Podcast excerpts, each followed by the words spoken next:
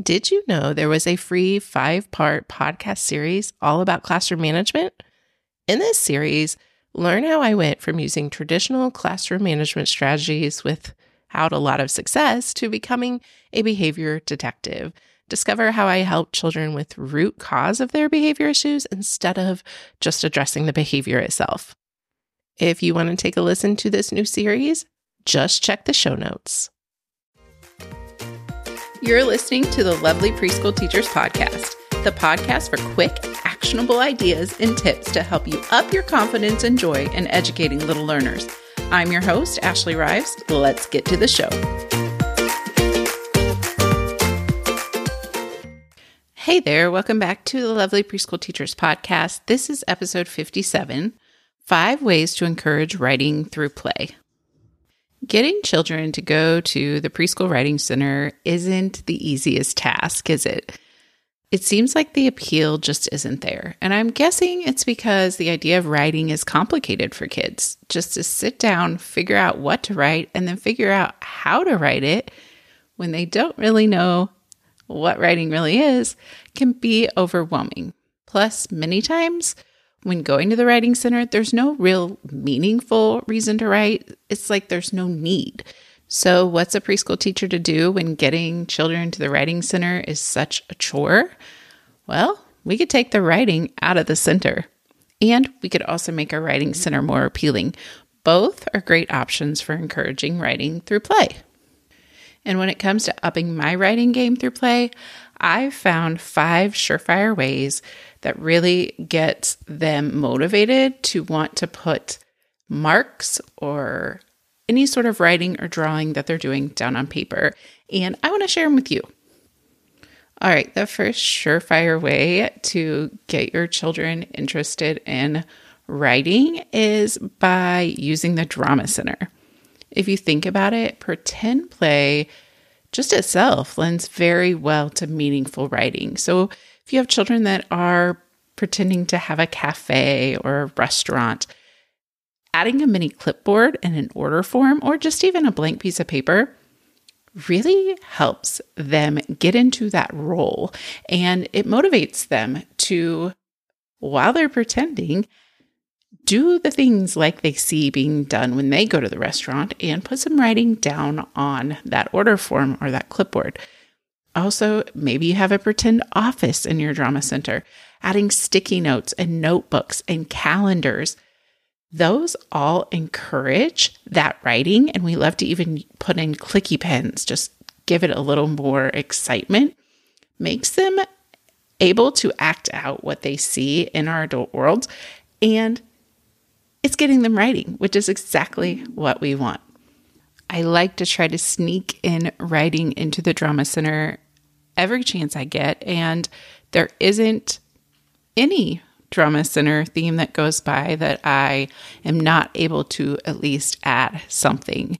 So whether it is a spaceship, rocket ship that we've set up, they have a countdown checklist and they can draw what they see when they're, you know, up in space.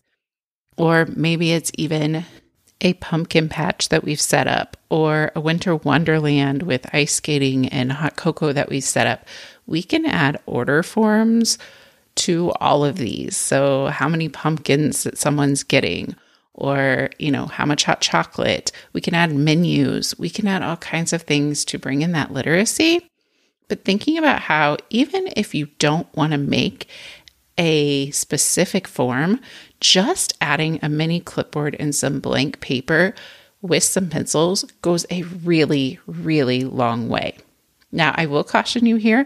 You do want to teach your ch- children how to use these items and that we are writing on just the paper, not any of, you know, the furniture and things like that, because they will sometimes sneakily do those things. And so making sure up front you are stating your expectations and you know, I always love to see what they come up with. It's pretty exciting because they just are, they've got the best imaginations. And so we see them just coming up with, well, here's my list for this, or this is this is a message I took on the phone. You know, just so many great things that we can add into the drama center. So even if you don't want to add specific printable things for them to use, absolutely just try putting in that blank paper and just watch and see what happens. The second way that I love to sneak in some writing is into the Science Center. Lots of writing can go on when we explore an experiment, and scientists record their findings all the time, right? So we use trays in our science center, and each tray has a different activity. There's four different trays that are related to the theme. So, for example, we might have a pumpkin theme and have four different trays based on the pumpkin. Many times there is at least one tray in our science theme that allows for recording information or our findings onto paper. So, for example, in the pumpkins, we have real pumpkins that they can draw and inspect with their um, magnifying glass, and they can draw that and record what they saw. In the colors science unit, we use kaleidoscopes for them to really see color and watch the colors kind of merge together in the cool kaleidoscope. And so to pair with this, we have a draw what you see. And so they can draw what they see in the kaleidoscope. Another example of frogs. We have a frog unit and we do frog observations. So we have a toy frog.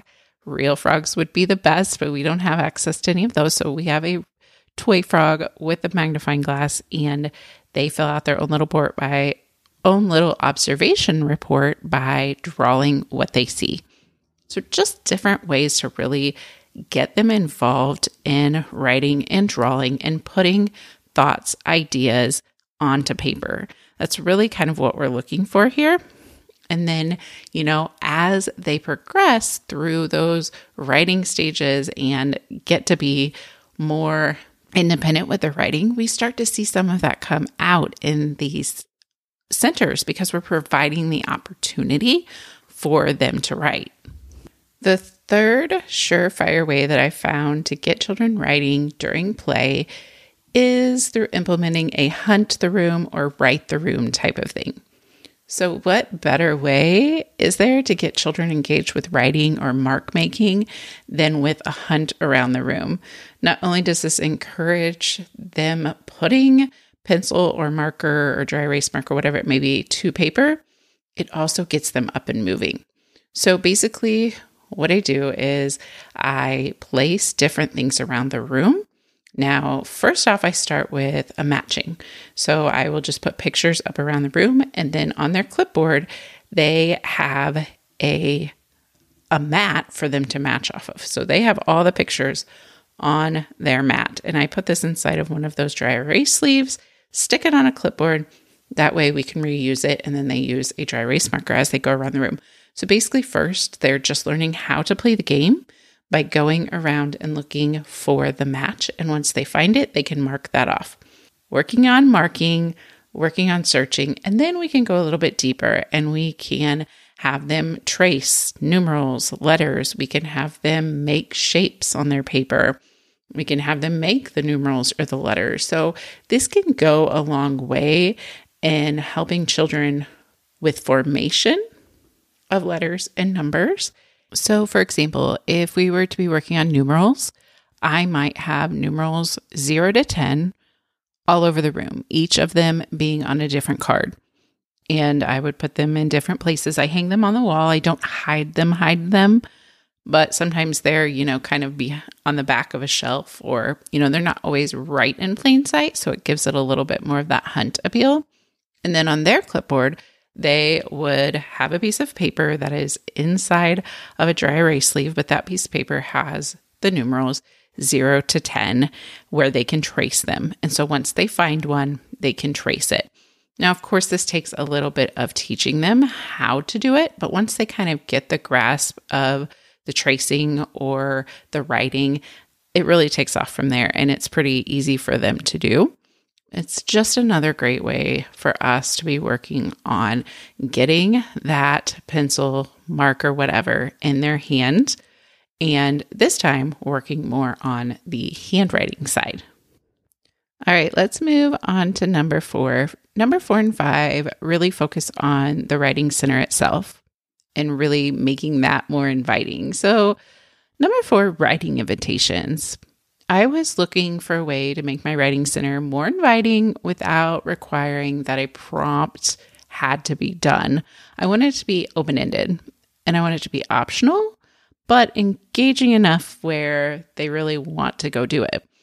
And I was able to accomplish this by using writing invitations. But the real secret sauce is introducing and hyping up the writing invitations during whole group. If you skip this part, I don't feel like you get the big benefit that comes with writing invitations. So, to be more clear about what I mean by writing invitation, let me give you an example. We do a writing invitation about a bear, and really the goal of it is to make a birthday card for Bear. And so, what I do is I bring in a bear stuffed animal, I give him the same birthday hat that the kids wear, and he has a birthday. So, it, during whole group, I introduce to them and I, I kind of tease that someone is going to have a birthday. And they guess and they guess. And I tell them it's someone they've never met before. Someone's having a birthday and they would like to celebrate with our class. So then I bring out Bear and tell them, you know, who Bear is, how old Bear is turning, and how much Bear really, really would love to have birthday cards for his birthday. So at the Writing Center, I then set up a little prompt where it has a picture of a bear and a picture of a card that they can make. And then, of course, I put bear in there as well. And then, just for fun, I add in one of like the toy little mailboxes.